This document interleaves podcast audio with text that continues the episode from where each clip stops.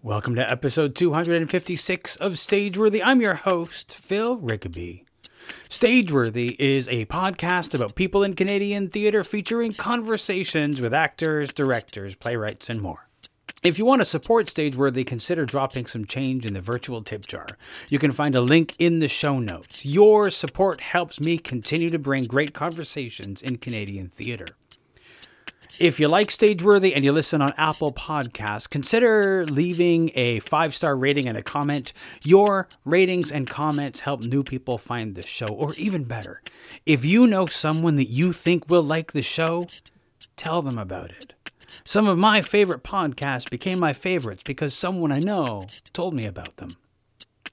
You can find Stageworthy on Facebook, Twitter, and Instagram at StageworthyPod, and you can find the website with the archive of all 256 episodes at StageworthyPodcast.com.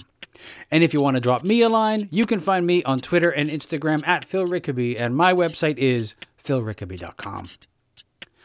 My guest this week is Carolyn Fe. Carolyn is an actor and musician based in Toronto.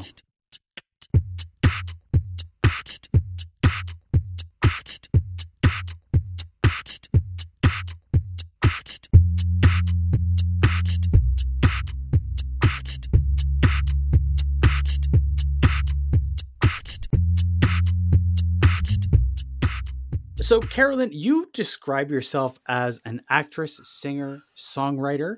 Eh, So, for you, which which one came first for you? Singing, songwriting, acting? What what was there one that started your journey? Dance. Dance. Okay, so it's one that's not even listed in the way that you describe yourself now. Right. Um, that was um, because that was a long time ago, over, oh my lord, 40, 40 decades ago. I just aged myself and I'm proud of it because You know what, Carolyn? Carolyn, you and I, I think, I mean, you made a, a post today about two shows, television shows and stuff that are that nobody else I know remembers, and yes. I think we may be of the same age area. So, Yes. So, to answer your question, it all started with dance. I was a professional dancer um, in my late teens, early 20s, at a time when diversity was not in. Um, Because this is a podcast for your listeners, I am of Asian des- descent. so, there, Yeah. that is established. So, in those times, excuse me, in the 70s, uh, diversity was not in per se. mhm. So um, I was forced to wear light colored wigs, contact lenses because I Ah. have dark dark eyes. So Right. contact lenses to lighten my eyes Mm. and my foundation, my stage makeup was a, is, was a lot lighter than my my natural skin. Oh. Regardless, I had a great career. I traveled Europe. Uh, I even went to the point of having my own dance school, my own dance company that toured, a contemporary dance company. But too young, too quick, too much, well, at the time, enough money to play, let's say Mhm. um, I got in trouble. So from then, I went into corporate life, learned a little more about business. I, I owned and operated a human resources firm in the high tech industry. And then 2005 came. Uh, both acting and music came at, in the same year. 2005, I got a call from a theater company saying, We're looking for a mother figure, an Asian mother figure, and we cannot find. Hmm. Your sister referred you to us because you used to do stage work. Hmm. My sister was begging, please do this, please, because if you do this, I'm going to get the role. So for her, ah. For her, I auditioned. I took a time off in the afternoon, went for the audition. Um, basically, it was a cold read because they never sent me the sent me the sides. Um, lo and behold, I get the job on the spot. But did your sister get the job?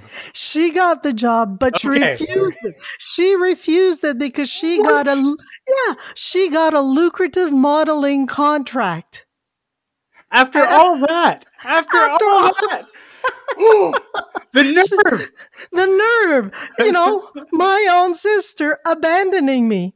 Hmm. So I, I got the job, and it was Misoriented, written by Nina Aquino of Ooh. today's Factory Theater Mhm. and Nadine Villasin Feldman.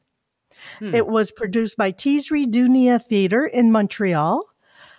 Um, and go figure, jumping right into theater. It was a piece where I had to play three different roles, three different mothers. So I jumped into the frying pan and soaked it in and loved it. And at the same time, we're still in 2005. I'm still, um, you know, doing recruitment and human resources in the high tech industry. I met, I meet up with this fellow who moved from France, found him a job, blah, blah, blah. During the interview process, he says, You know what I really miss most? Playing the guitar. Um, I don't have any contacts here in, at the time, Montreal.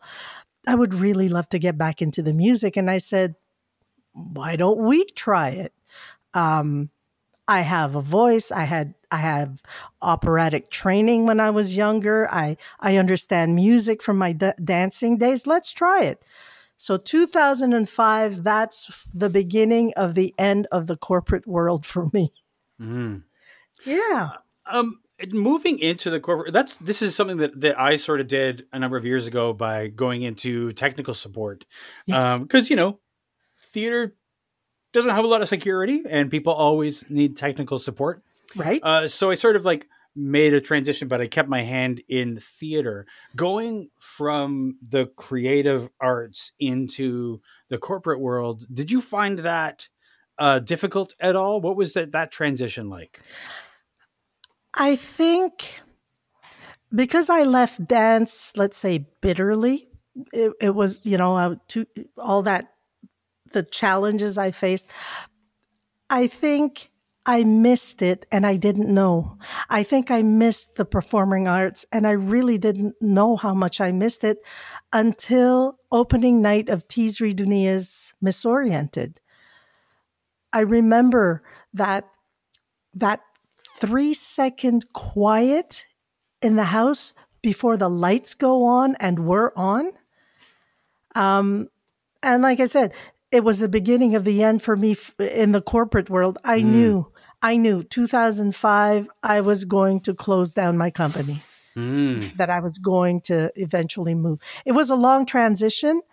I was impatient. I wanted to to make a living as an artist. But of course, you know, we have rents and mortgages and, and Yeah. car payments or or what have you, food to pay. Mm. Yes. so, but my heart was already in the theater. My heart was already in the venues. I Mm. wanted it bad. Yeah. Yeah. Yeah. Did I mean for the time when you were balancing the two, how difficult was that for you to to sort of juggle both the corporate world and the arts world? It was difficult um, because you have the nine to five, and then you have the the rehearsals, uh, five to whenever. And Mhm. um, thanks to Teesri Duniya, I I was able to join the um, equity, the, the union. So, and thanks to the fact that I was self-employed, it was my company, and I had a I had employees. I was able to take days off to do actual um, ten to six rehearsals. So I think I was I was at the right place, the right uh, environment, the right situation to make that transfer. But it was hard. Le- learning lines, memorizing lines, going into the office, doing office stuff. There Mhm. was not there was not a lot of sleep. But you know what? I do it again.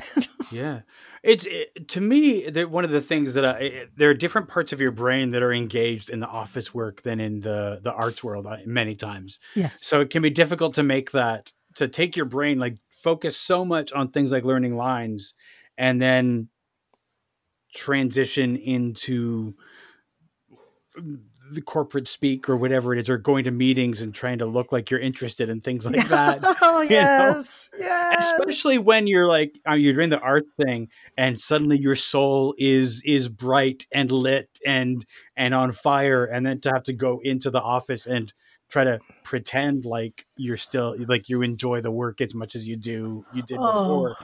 Oh goodness, Phil. There were days when I would do what I used to call marathon interviews, headhunting, recruiting. There were days every hour on the hour I would meet a new candidate. And I swear, if I hear I want to move because I need a new challenge, I was going to shoot myself. I was I was tempted to tell him, "Well, you want a new challenge? Stay where you are. That's a challenge." hmm Yeah. because you know having the arts being awakened in me again i saw the possibilities of different Mm. whereas in the corporate world there's not much difference uh, you know a support technician will be working for company abc under this kind of you know supporting this kind of software Mhm. will move to company b supporting a different kind of software but it, it'll be the same questions Yeah. where is that Yeah. you know how, how do i click here where do i find this function what do i it's the same thing bottom line so there's Yeah. no difference No, I know that for sure. Like eventually, if you're doing support, you have to find. Sometimes you have to shift industries entirely, and even then, the questions end up being the same sometimes. So yeah it can be very frustrating to try to keep that alive when you, if if you would all have your hand in the arts and have that be like there's a challenge for you, like bringing this thing to life, and it's not just a challenge, something that's setting your soul on fire. You know, right exactly oh yeah Um, did you find were you, you starting in dance and then going into theater and and and music? Did did dance tempt you at all at that point, or did you had you left that behind? I had left that behind because there would have been 25 years difference. I would have aged 25, ye- 25 years older. Um, and one thing that I remember in dance that I did not care about was the quantity of food I would take. Mm, mm, mm. Having stopped dance, that appetite remained. So 25 years later, I can barely touch my toes. but um, yeah, um, I had to be honest. I haven't seen. I think I'm still a bit bitter. I haven't seen a formal dance show. Um, I've seen musical theater where there's song and dance, Mhm. but I have not seen a ballet. I've not seen a contemporary dance show. I think I think I'd be too critical because of whatever's left in me that I I I, I know I'll have to work on. Mm. Mm. Yeah, that that inner that critical eye can be very difficult, uh, especially. I I find sometimes that critical eye to me can sometimes be a little immature. It's an mm. it's an eye that was that sort of like started to to to jump out when I was, as for some people, it often happens in you know first year of theater school when suddenly you have a couple of lessons and you think you know everything Oh yeah. and you go to see a show and you're you're hypercritical on this sort of thing and eventually you have to learn how you know how little you know there's still that voice sometimes that sort of Oh, jumps yes. out but you know you have to under you have to remind yourself that like there's different processes there's different things you're not always right and that can be Oh. that's like the lesson of of the most if you could learn take anything out of theater school it would be that Exactly. Learn to shut up and just watch and appreciate because Mm. it evolves. Uh, The Mhm. dance I was into in the 70s, you know, they're called the classics today. Dance today is is not what it was then, so I I no longer have the right to criticize. So Mm. because I have something to work inside of me with regards to dance, I think that's why I do not go, I don't go see shows, dance shows. Mm. Yeah. No. Yeah. but it's a pill There's- to be swallowed. Yeah. There's also something about, you know, things that are outside of your experience and that particular joy. Like Yeah. Not everything is is necessarily for you, but if you sit sit down, shut up and pay attention, you can get so much out of something that maybe you you wouldn't have enjoyed if you were looking at it hypercritically. Exactly. And that's that's what I find I think with the cut from dance and the jump into theater because it was literally a jump. I was doing a favor for my sister, you know, thinking I wouldn't get that role. So I was thrown into this um and then moving into the theater world, I'm seeing and I have worked with younger directors, younger cast and crews. And that's where I, I learned to, to shut up and see, see things from their point of view. Um, cause, you know, the, most of the people I work with are a lot younger. I mean, they could be at times my grandchildren now. so it's important for me to see, okay, this is how they see the world. Therefore, I must interpret this text, this story, as it pertains to their world, giving a little bit of my experience into it, of course. That's Hmm. why they cast me, I guess. Mm.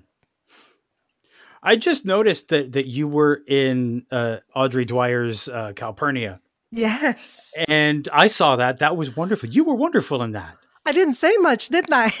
No, but there was there's there's something to be said for acting with no words and and being a presence and and I thought that you were you were one you were certainly a presence and I it was very memorable seeing you on that stage. It was, oh, wow, what a role that was. Because my real life character, me, Carolyn, if Mm. she was in a situation like that, she'd be mouthing off. But to be told by the director on the script, you have you don't have much to say. It was everything was bubbling inside me as Carolyn the actor. Um, every night was different. Um, I don't know which show you came to, but there was one night where um, my character Pressy was going up the stairs with a tray of champagne glasses and I did something. I, I fidgeted, and the champagne glasses fell and crashed. Mm, What do I do now? mm. I'm a maid. I will clean the house. I will make sure my fellow actors and my fellow uh, characters are going to be safe. Mm. Uh, thank goodness for our our, our assistant uh, stage manager in back, Neha Ross, who just immediately put the slippers on the side because the the, the fellow actors were uh, wearing socks or bare feet. Um, she put the the the dustpan and the broom, and I just cleaned that stage so fast that apparently I didn't miss a cue, but I was just blacked out, cleaning, cleaning, cleaning, saying my lines as if. Mm. Yeah, but it was um to be quiet when you know you have a lot to say and to say it with movement, looks and eyes. I think my dance experience helped helped me a lot there. Mm. Um, and also, in the very beginning, when I was asked if I'd be interested in playing the role, um, I just mentioned at the beginning of the show, I said I'm Asian. Oh, I'll be a bit more specific for stereotype purposes. I'm a Filipino. so there's that stereotype of the Filipino maid. And Mhm. I was thinking, oh my God, here we go again. But Audrey, when I read the script, Audrey's non words were so powerful that I said, okay, I'll be the maid. I'll be Hmm. the maid this time around. Yeah. Well, it's interesting because to me, that particular role, because of what Audrey was saying in that play, it made perfect sense that there would be a quote unquote stereotypical uh, Filipina maid. Yes, it did. Um, it it was it, within the, the construct of that play, of course. Yes, and and it wasn't um, token. It wasn't a token role. Mm-hmm. It was key in the role in the whole story. That maid Pressy was very key, very important to that family. Mm-hmm. Yeah. Mm-hmm. Um, just to shift gears a little bit, um, in March when the world sort of oh. went off its axis and everything changed, were you in the process of working on on anything in particular at that point? Oh yes, heartache of heartaches. I was. um We were in tech tech week. Uh, second to last day, we were about to do a dress rehearsal at Tarragon for three women of Swatow. Oh no! Oh, heartache, heartache, heartache, Phil. Um, you know, it, usually it's during Tech Week that my lines start to flow. Mm. Uh, the words, I, I, I start becoming the character. So we were in the zone, the three of us. Um, the three actors on stage and the cast and crew we were we were feeling the solidity of it all and then lights out mm. i yeah wow. Yeah. Um what did i mean what did you do? Oh my god. Um we tarragon management came down and said well, the week was weird. The first time they came down was oh, they said, okay, we will continue on with the technical with Tech Week. Okay, so we continued on with Tech. Then the next day they came back down and said, okay, there is a possibility that we will shut down, but before we do, we'll let's do a video. Okay. So let's do the tech dress. And then we went out for lunch. By the time we came in, I saw my stage manager's face and I thought, this is it. Mm. It's going to be announced. We're going dark. Mm. And um, rightfully so. We're going yeah. dark. We went dark. That was um, February, mid February, I believe. Mm. February 14th or 15th. Mm. Um, my husband was in Montreal. Um, I called him. I said, "I'm we're done for um, three women of Swatow. It's been postponed to a later date. Um, come get me." so he uh, he picked me up in Toronto, went back to Montreal, and then the city shut down, both mm. Montreal mm. and Toronto. So I've been mm. in Montreal ever since. Mm. What's it? Uh, what's it? I mean, wh- which city do you generally consider home? Oh, that's hard now. that's very hard now. Uh, I pay taxes in both city. That's how I look at things. Uh, I pay taxes in both cities. Um, half of my stuff is in Montreal, the other stuff in Toronto.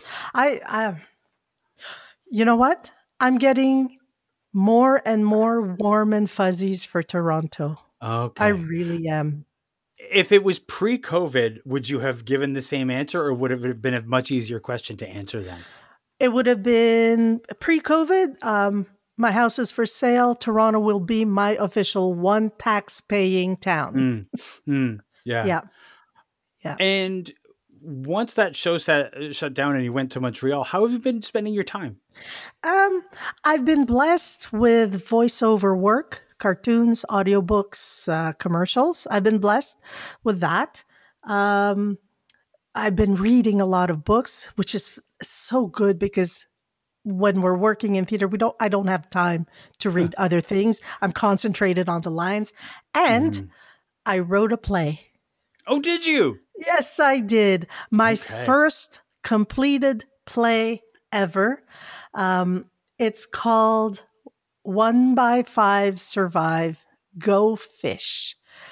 It's a play about older women because I find that there's not enough opportunities out there for older women. When I say Mm. older women, number wise, I'm talking 45, 50 years plus. Mm-hmm. Because under that we have a lot. We have there's a lot of opportunities. Mm-hmm. But older women of color, ideally 45, 50 and and more. Mm-hmm. Um, it's I had um I had the opportunity of having a public read uh, hosted by Amihan Theater, which is a Filipino-based uh, theater company, who community theater company who managed to gather actors from across Canada. What a treat that was to hear Filipino voices saying my words Hmm. and and just for me to instead of the voices in my head it just clarified so many things Mm. It, was this your first time hearing it out loud? yeah that was the first time ever first time ever That teaches you so much, doesn't it? As a as a writer. oh my god um it teaches me how i spoke how i speak what I, you know i'm i'm while i'm writing i'm thinking i'm writing about women uh, about women i've met who've told me their stories Mm.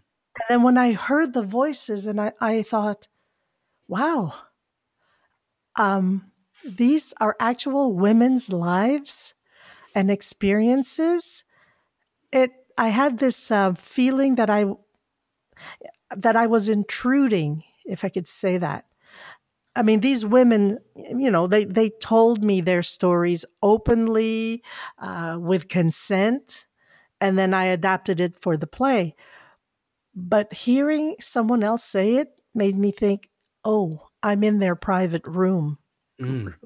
that was a weird feeling Mm. Um, how long were you working on this play? It didn't take long, actually, Phil. It, I think, in a matter of eight weeks, Oh, I was done. Thus, the the read and now the rewrites mm. and knocking on doors, uh, on theaters' doors, uh, in hopes of finding some some support to bring it forward to develop it. Yeah. I find like it, it's it's interesting to me when you said the rewrites after, because to me, every time I've ever heard a play that I've I've I've I've written spoken out loud, or if it's a solo play, speaking it out loud in front of somebody or people, Uh-huh. you like you learn from the audience, you learn from the actors, you learn so much from both that it follows that there has to be a rewrite. There has to be something that follows that because of you have to put what you've learned about about it into the play. Right. Also, actors tell you so much after the fact, being the ones to speak it. yes. They like they will see things that you missed. Yes. And there was quite a few, and also um, quite a few little things that I've missed that I've tweaked, and also some of the monologues that tended to ramble on and on and on. I I cut and sliced and and reorganized, um, and hopefully have another opportunity in a more formal setting if we can during a pandemic through Yeah. Zoom or something. but more importantly, with the support of a professional organization so that Mm. we can really move this forward. the the it's interesting about about monologues and how when you're the writer they look they look a certain way on the page Yes. and you think well that's that's not too long that's that's long enough and then as soon as they're spoken out loud you can almost feel exactly when you've gone on too long Oh yeah, there were moments I was I was rolling my eyes. I mean, did I really write that? Good God, this character is just rambling and rambling for nothing. Hmm. did you did you generally feel good about it hearing it out loud though Yes, very very good. Mm. Um, although the age range of the actors were not the age range of the characters I wanted that that I wrote about, I still heard enough Mm. to say, okay, on the technical basis, I have to cut this out, shorten this, or lengthen that. On the technical basis, I had a lot to work on. Mm. But what I would really love eventually is to hear it from from the women of the age that I wrote for. Mm. Mhm. Because- Yeah. That perspective is going to be very important. Because, you know, experiences we've had as a 30 years old, 30 year old person will not be the same experience as we'll have as a 50 year old. No. Given the same situation, we will react, we reacted differently when we were young. Yeah. and we will react accordingly or, or, or some other way as we get older. hmm Um, now, as, as this is your first play, um, do you do you feel like you have more plays in you? Will you be adding a playwright to uh, uh, actress, singer, songwriter? Will you become actress, singer, songwriter, playwright? Do you think? I'm still I'm still hanging on to writer because to me Mm. After having the opportunity and, and continuing to look for other opportunities to work with playwrights, I mean, come on.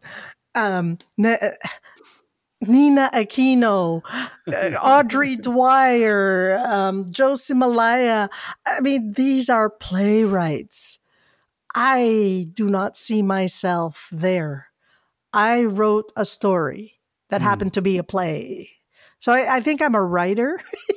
But does it because you wrote a story? I'm gonna, I'm gonna, because I, Oh. I for years had an issue. I, I could not bring myself to say that I was a writer. Okay. I could not bring myself to do that. I would say I do this, I do this, and sometimes I write. I could not. I there was some kind of block that that wouldn't let me call myself a writer. Um, but if you wrote something Mhm. that is a play, does Uh-huh. that not then make you a playwright? You're pushing me.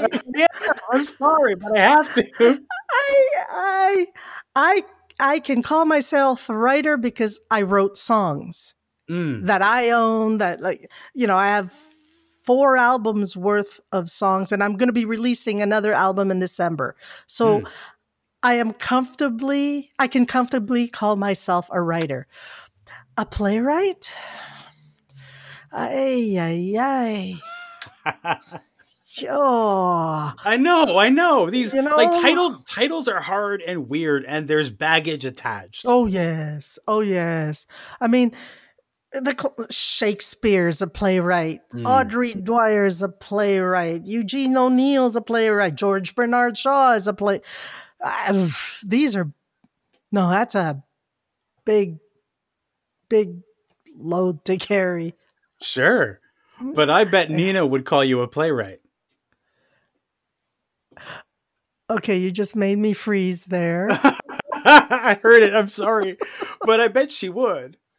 Uh, I'm really uncomfortable about this. I'm Phil. sorry. I'm sorry. I'm sorry. No, I say it lovingly, but No, Yeah. I don't think I'm ready to wear it yet. I'm That's not ready to wear that coat. no. And you know the thing is that the thing that, that I find the thing that makes you freeze like that, the thing that makes you uh, uh uncomfortable it's uncomfortable in a way not because you don't want it but because you do Yes. but you don't quite feel like you are ready it's like a uh, like a beautiful coat that you're not quite ready to put on yet It's too expensive right now. I can't Mm. afford to buy that coat yet. Mm. Um, you know, um, I- I can't. I, I walked into the acting world to do a favor for someone else. And then the first play I ever do that I've ever done in Toronto was Calpurnia by Audrey Dwyer. And for that, I was rewarded um, uh, an accolade by the Toronto Theatre Critics Award. I wasn't expecting that. Um, you know, that was a very expensive coat that was given to me. Mm. Now, the playwright thing, I'm I'm looking at this at my my script, my words, but it's it's a play that I wrote and I can't even see the coat hanging that's that's Mm, on okay. sale or that's Mm. you know, it, it's not I understand. Now, uh, conversely, when when you started to call yourself an actress, yes, was that a difficult coat to wear, or did you did you more easily slip that slip that one on? That was that was difficult, but not as difficult as this playwright coat. It was difficult, but it was a must because um, I ended up in the union. Mm. You know, ACTRA Equity and in French UDA. So we are called actors, comédienne by default. So it was a um, an easier switch over. Hmm. You know, just tug the coat, put it on. Okay, because I'm I'm a union member now. Fine, I'm an actor. Right, right. Let's find gigs. uh, in all of the things that you've been doing to keep yourself busy throughout the the pandemic, mm-hmm. um, what has given you the most joy? Oh, the sitting back, the time I have with my husband that we are together every day now mm. since since theaters went dark, theaters and music venues went dark. We're together every day. And what I discovered that while we're together, the creative juices are strong. Mm. Um, whether we're in Toronto or Montreal, I find that because he's with me, I'm secure in creating. I'm secure in my process of creations, creation because I tried writing plays before. I tried writing plays while I was out in Toronto and he was somewhere else, and I couldn't. Um, you know, I tried writing songs while I'm on the road. I can't. But it's when I'm at home and he's there, I'm safe and I'm enjoying it. I he he created this corner for me in, in our home where I have my lights, my my studio, my sound equipment, everything. I'm I'm all set and I know he's just on the other side of the wall, I'm creating like like a mad woman. I'm enjoying that. That's such a valuable thing in a relationship to be in a relationship with someone who feeds your creativity. I think it's a rare thing, but such a beautiful thing to have. I I feel blessed and I'm grateful and by no means do I give him the power. You know, he he does not allow me to create but i know that because of him i can create it's sort of to me it, you know i think in the best relationships that that i've had they are relationships where you feed each other yes and you you just sometimes you don't even need to be talking about it. Something about the creative juices in the air. Yes. When you are together, just feed each other's creativity and to have you working on something and the other person is working on something and yes. just the air gets filled with creative energy and you just create together. You nailed it, Phil. You nailed it on the head. We don't talk. I mean, he read my play when the day before we were going to do the public read. So that's eight weeks of silence that he, he knew I was doing something. He knew I was writing a play, but he didn't know what it was about. He read it only a couple of days before. Um, I know he's creating on the other side of that wall. He's he's doing a, a couple of websites. I don't know what, but I'm I know I'm going to see it. Um, he's also a photographer, so sometimes I pass by him and I see a picture on his computer screens and he's photoshopping, cleaning it up. We don't necessarily talk about our creative things. We watch a lot of Netflix at the end of the day, and that's where we say, you know, what do you want to watch tonight? Horror, yeah. funny, you know. We do the regular couple talk, but because we're together, this bubbling of creativity is happening. Mm. Mm. That's a beautiful thing. Oh, yeah. It is. I wish it on everybody. Yes. Yeah. Yeah. Yes. No, absolutely. Absolutely. Is there anything the this this play aside? Is there anything that's coming up for you? You, did, you mentioned uh, uh, a, a new a new uh, a new album release in December. Is, are there other projects that are that are coming up? Um, there's that new album release in December. Yes, it's um I'm a I'm a blues singer, so this album will be the first time I I do cover songs. Mm. I rarely rarely rarely cover songs. But this one will have a very interesting twist because um if you see on my Bandcamp page, carolynfe.bandcamp.com, um, you'll see the albums that I have, and there is a lot. There is um, um, a progression with each album that I've I've created that I have, and it is from the standard blues rock to blues jazz. And where I want to bring my audience to is to blues, but mixed with the indigenized sounds of the Philippines. Oh. So, this album that'll come out in December will be just that. It's standard blues songs that a lot of people will know, but it'll be supported by the sounds of the tribes from the Philippines. Wow. Yeah. I that's where I want to go. Um, that's where I want my sound to go.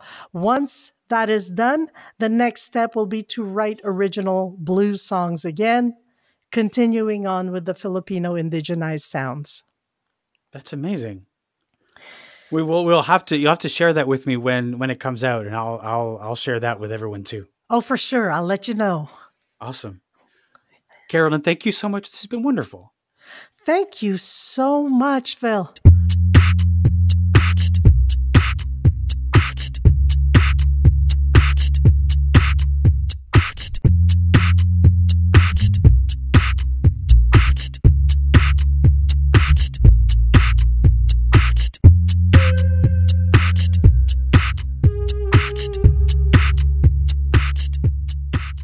This has been a Homebody Productions production.